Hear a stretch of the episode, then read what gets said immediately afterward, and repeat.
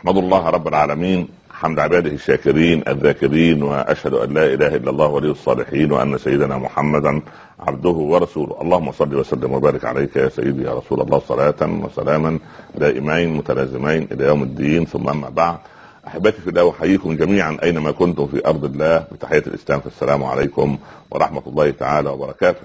وما زلنا مع عجائب القلوب واليوم مع فضيلة كبيرة موجودة في قلب المؤمنين فقط آه، وفي جوارحهم وفي أعمالهم ألا وهي صفة الشكر. اللهم اجعلنا وإياكم من الشاكرين. الشكر في اللغة كما يعلم الجميع هي أن تظهر النعمة آه، وأثر النعمة على الشيء. فكان العرب أو كانت العرب تقول هذه دابة شكور يعني ظهرت النعمة أو أثر النعمة عليها. وأنت أيها المسلم هل أظهرت نعمة الإسلام عليك؟ يعني أنت في هذه الأيام في أيام طاعة من صلاة وقيام وصيام وصدقة وبر وصلة أرحام وقلب مقبل على الله عز وجل. هذه صورة من صور الشكر. واعملوا آل داود شكرا وقليل من عبادي الشكور. الحقيقة أن الشكر يعني هو سمت آه، طيب وموجب لزيادة النعم. ويعني اولا قضية الشكر يجب أن نراعي أن المخلوق يجب أن يرتبط بالمنعم سبحانه. فلا أرتبط أو أقف عند النعمة فحسب ولكن أنظر من الذي أعطاني النعمة. والله عز وجل ينعم علينا بنعم نحن نسأله إياها ونعم لم نسأله إياها. فنحن مثلا بفضل الله أكبر نعمة عندنا هي نعمة الإسلام. هذه النعمة لم يسأل أحد منا ربه أن يرزقه إياها. لكن الحمد لله ولدنا في في بيوت مسلمة في أسر مسلمة في عائلات مسلمة في مجتمعات مسلمة في دول مسلمة. وسبحان الله هذه نعمة ما سألت أنت الله عليها فأعطاك هذه النعمة دون أن يسألك دون أن تسأله. لذلك قال الشافعي رضي الله عنه يا ربي يعني يعني اعطيتني الإسلام وأنا لم أسألك فأعطيني الجنة وأنا أسألك. يا رب أنت أرزقتني بالإسلام دون سؤال. فأعطني الجنة وأنا وأنا أسأل أن تعطيني أو تمنحني هذا الرضا منك يا رب العالمين. الحقيقة في مسألة الرضا مسألة الشكر. الشكر مبني على الرضا. الشكر مبني على الرضا. ورؤية النعمة أن ترى النعمة. وبعدين الكارثة عند الكثيرين أن لهم أعين لا ترى إلا بمنظار أسود فلا يرى إلا الشيء النصف الفارغ من الكوب.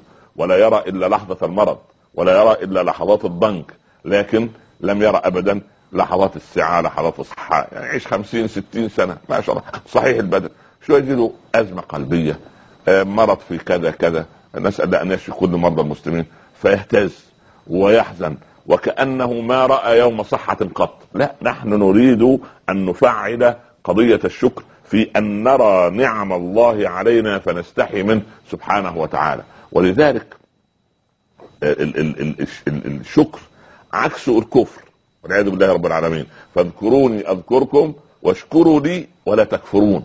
فالله جعل الكفر أمام الشكر فإنسان يكفر نعم الله والعياذ بالله رب العالمين. كلوا من رزق ربكم واشكروا له. هكذا قال الله عز وجل في سورة السبع.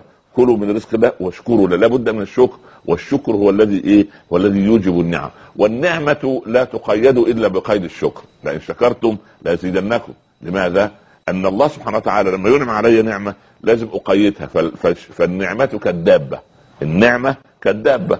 وهل أهل الشكر كثير في الحياة؟ ابدا. قال ربنا وقليل من عبادي الشكور. قليل جدا.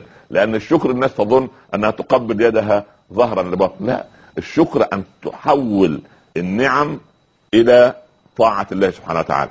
مش ممكن واحد ياخد يعني ربنا يرزقه بمال يروح يشرب به مسكر ومخدر ودخان وسجاير والله سبحانه وتعالى سائله. يبقى اذا هو استخدم النعمة في إغضاب المنعم واحد ربنا أعطاه الصحه يدمرها في في أشياء لا ترضي رب العباد عز وجل. أعطاه وقت أعطاه عمر. يضيع عمره فيما لا يرضي الله عز وجل.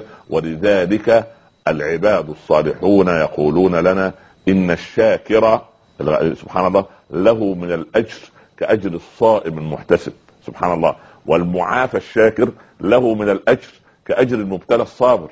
والمعطي الشاكر له من الأجر كأجر المحروم القانع.